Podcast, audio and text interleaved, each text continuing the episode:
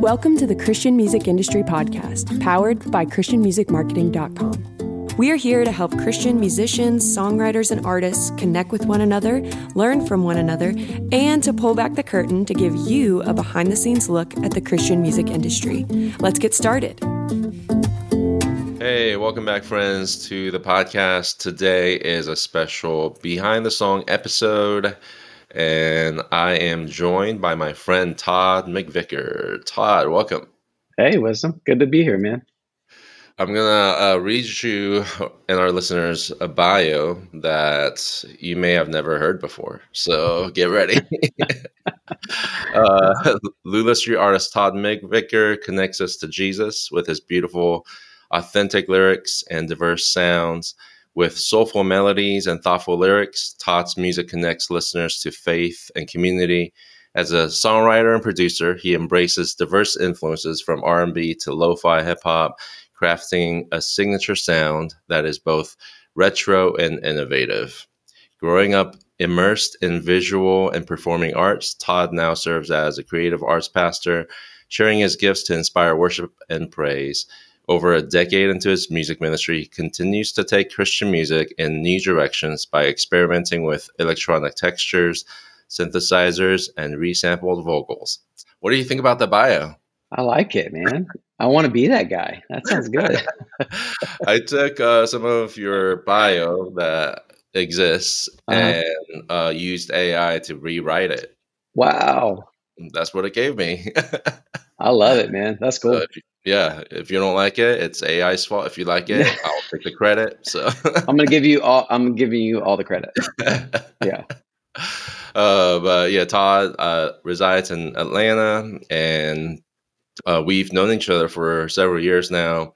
Yeah. And uh, I remember when you first started, like you were working on this project with Sean Hill, and uh, it was a really cool thing to watch you just con- like start to um, figure out like who you are yeah. start to figure out like how does this work like the music industry work and yeah. releasing music and then uh, we partnered with you through lula street records and so yeah it's been just a real fun journey um, and uh, we just love working with you and you're also your wife is amazing. Uh, we got to meet her in person so yeah, uh, yeah. Uh, thanks for being on the podcast one of these days. We'll have you back to like share some updates and uh, yeah. some behind the scene type stuff but today uh, we want to talk about your song even here love comes.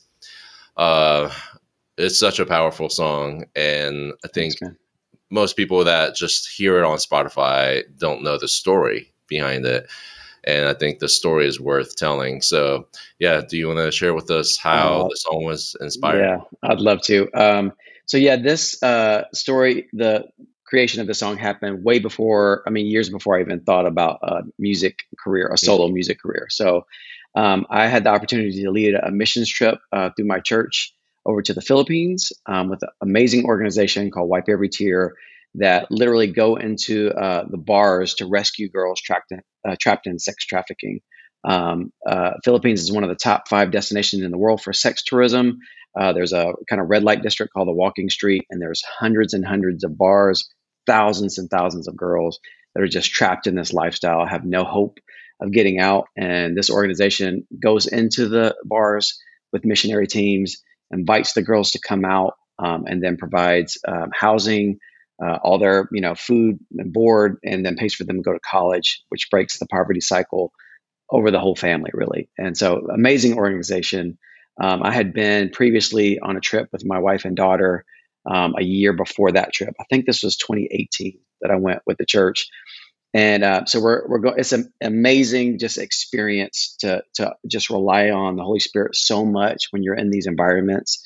Um, you feel so connected to the Spirit of God there. It, it's unlike anything I've ever experienced. I, I, tell people it's almost like you're, it's a high on God. Uh, it's, you're so connected and you, because you have to be, you know? Yeah.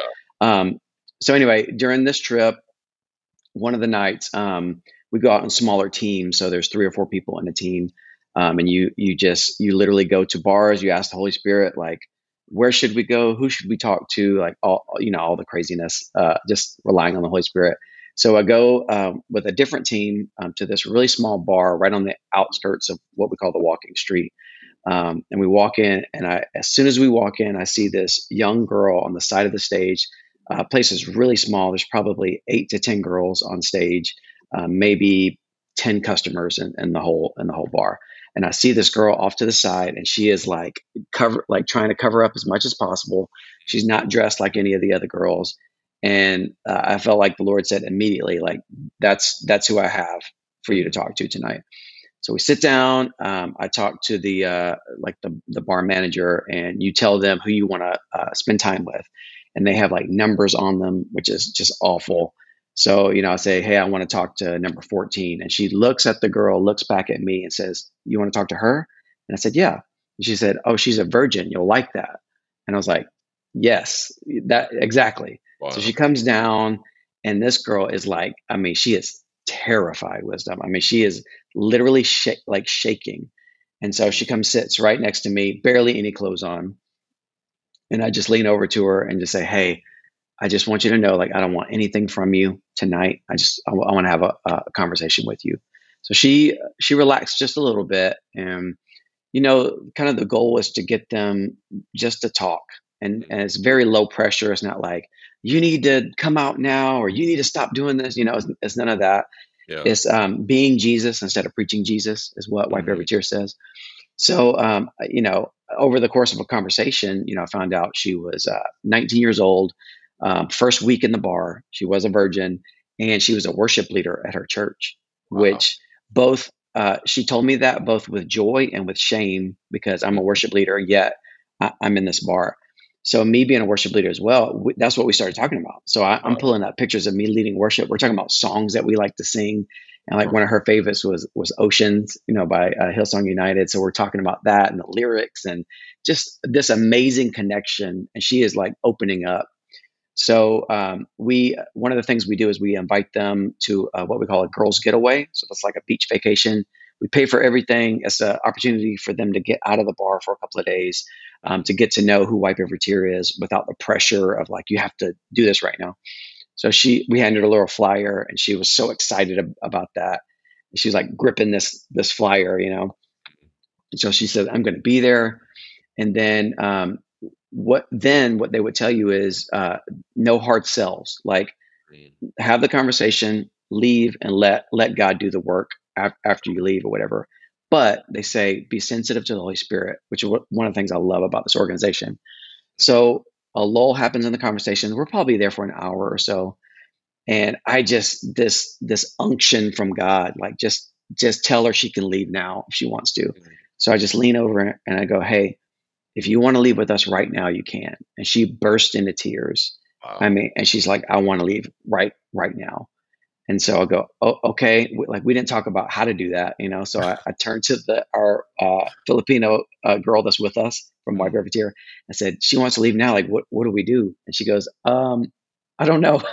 so she runs out and like calls like the leadership, comes back and says, okay, um, I'll come back when she gets off work at like 3 or 4 a.m. and then she can come with us then. And I just said, I'm sorry, like I wasn't clear. Like she's going to leave with us now. I'm like, we're not taking that chance. Like she's yeah. coming now. So what do we have to do now? And she said, basically, you have to pay her bar fine so that we mm-hmm. don't cause a scene. Um, so I was like, oh yeah, that's great. What, how much is the bar fine? And it was like 60 US dollars. Oh, wow. Um, so we, we paid that and literally she walked out of that, that bar in freedom and has never gone back. I mean, just wow. the most, and we walk outside and she grabs our, our Wipe Every Tear girl's hands and they start like swinging their hands in the street. Oh, wow. and I'm like crying and laughing at the same time. Yeah. I just could not believe that this was happening. Jeez. So, um, uh, they uh, they want to like orient her to what's going to happen next. So they bring her back to the hotel where where everyone's staying, and they invite me to come kind of sit in on the meeting. So they're all talking and mostly in Tagalog because it's all Filipinos. Mm-hmm. And I don't know, you know, I don't know what they're saying. I'm just kind of smiling and, and nodding. And uh, in the middle, one of the in the middle of the conversations, they go, "Oh, by the way, what's your name?" and she said, "My name is Red." And all of the Filipino uh, staff start crying, like uncontrollably crying. And I'm like, "Did she say something like bad? Like I, you know, I, I don't know what's happening. And they told me like I think a few months before our team came, another team was there, and everyone kept getting the word red, and they were looking for like a name of a bar, someone dressed in red, and they just that's one of the things that they couldn't find. And so when she when when Red is sitting in this room, they go and we found her and she's home now. Just I mean, just incredible. So I'm crying again.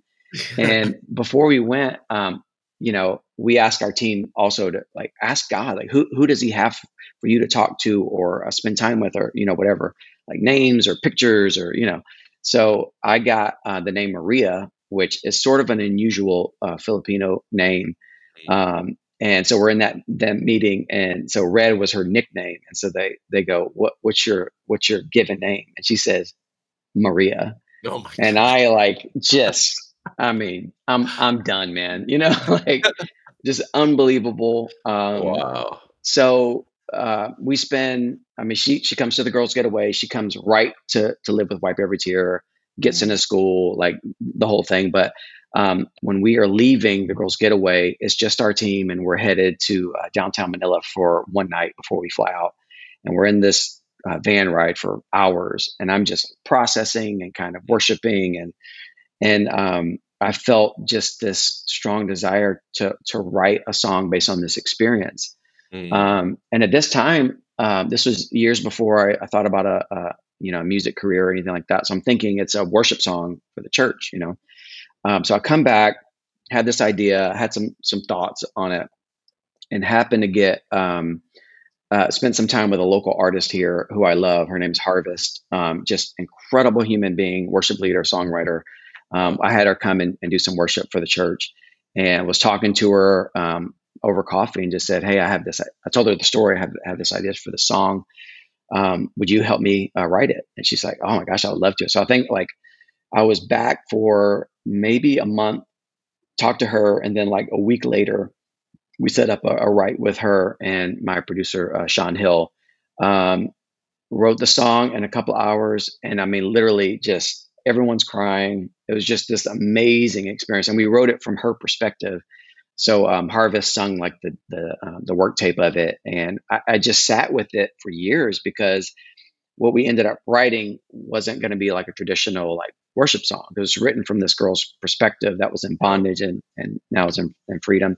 So I just kind of held it, you know, and um, when we decided to when I decided to step out to do to do music uh, as a solo artist, that was one of the first songs we thought about for the the original EP, and it it just didn't fit um, sonically with with the other things. So again, it's it's just sitting there. Yeah. And then after the we released the EP, um, it's one of the ones I kept coming back to. So I, I reached out to Harvest again and said, "Hey, I love," and I tried to do it as like with me singing by myself, and it just it didn't work. And so I asked, said, "Can we do this together?" And she is just so gracious and said, "Yeah." So so we, we did the song, we released it, we did a, a music video that kind of tells a little bit of the story of it. Um, but this is the coolest part to me. So while we're recording um, the song, uh, the original version of the song, um, I'm at the studio and we're tracking acoustic guitar, and um, uh, Sean Hill, who's my producer, is, is playing it and, and, tracking it. And I don't have headphones on or anything. I'm just I'm just in the room and he, he's playing. And as soon as he starts playing, I have this image of like, what if we could do an acoustic arrangement and what if I could have this girl sing it? Is that even possible? And so I'm like processing this because she's, you know, halfway across the world. So I'm like processing this. So, you know, he finishes tracking and I tell him my idea and he's like, oh my gosh, we have, we have to do that. And so literally I start Googling like, uh, uh, recording studios in uh, Manila, in Angeles City. Like, I, you know, I don't know. And so, like, I find a couple, and I'm literally reaching out to these studios in like Facebook Messenger because they don't have websites, you know. Uh, and one of the guys hits me back, and it happened to be like, you know, five miles away from where she was living or something crazy like that. So uh, we got all the, you know, the track stuff together, and it's, you know, it's a stripped back version, um, so that didn't take very long we sent this guy all the files. I booked for her to come in and record vocals. And we have a version of her us singing the song together. And it is her voice is just so like tender and innocent. And to hear her like sing these lyrics about her life it just eh, i mean i have a hard time even listening to it without getting emotional about it it's it's just one of my favorite things that i've ever done gosh yeah oh man where's the tissue box? Wow. Well um i don't really have anything else to ask or add because that was like a powerful story. And yeah even the fact that like god redeemed that and I mean, the song itself is able to, you know, impact other people, and uh, the fact that she sang on the version, like, yeah, well, it's such a God story. So it yeah. is, man. Uh, so the song is it, "Even Here Love Comes." Uh, you definitely have to check it out. There's actually a music video with Harvest mm-hmm. that you can find on YouTube, which is uh, also amazing. So. Uh, it, Todd, thank you so much for even just talking about um, your experience there because a lot of us, you know, we live in a bubble mm. And we don't know what's going on, you know, halfway across the world and how God is uh, going after these girls that are stuck and trapped in trafficking. Yeah. And God loves them and wants to rescue them. And the yeah. song is such a powerful like reminder of that. So yeah yeah, thank you for writing that song. And um, it's definitely, yeah, not, you would never see the video, you know, on like Caleb's channel, probably like on their website. But yeah, uh, it's a much uh, needed song and uh, and story. So yeah, thank thanks for letting me share it, man. I, I really appreciate it. I, I, it's something I love talking about. Um, it's it's been it's changed my life honestly that yeah. that whole encounter um, so I, I, love i love sharing about it so thank you uh, uh, and we're gonna have you back to talk about another song but uh, if you want to connect with todd just look up todd mcvicker on social media. Uh, you have a website so yep. yeah. Yeah. All right. Say hi Thank you for listening to the Christian Music Industry Podcast, powered by Christian Music Marketing. To find out how we can partner with you to increase your impact and influence with integrity, please visit our website, ChristianMusicMarketing.com, or check us out on Instagram at Christian Music Marketing. See you next time.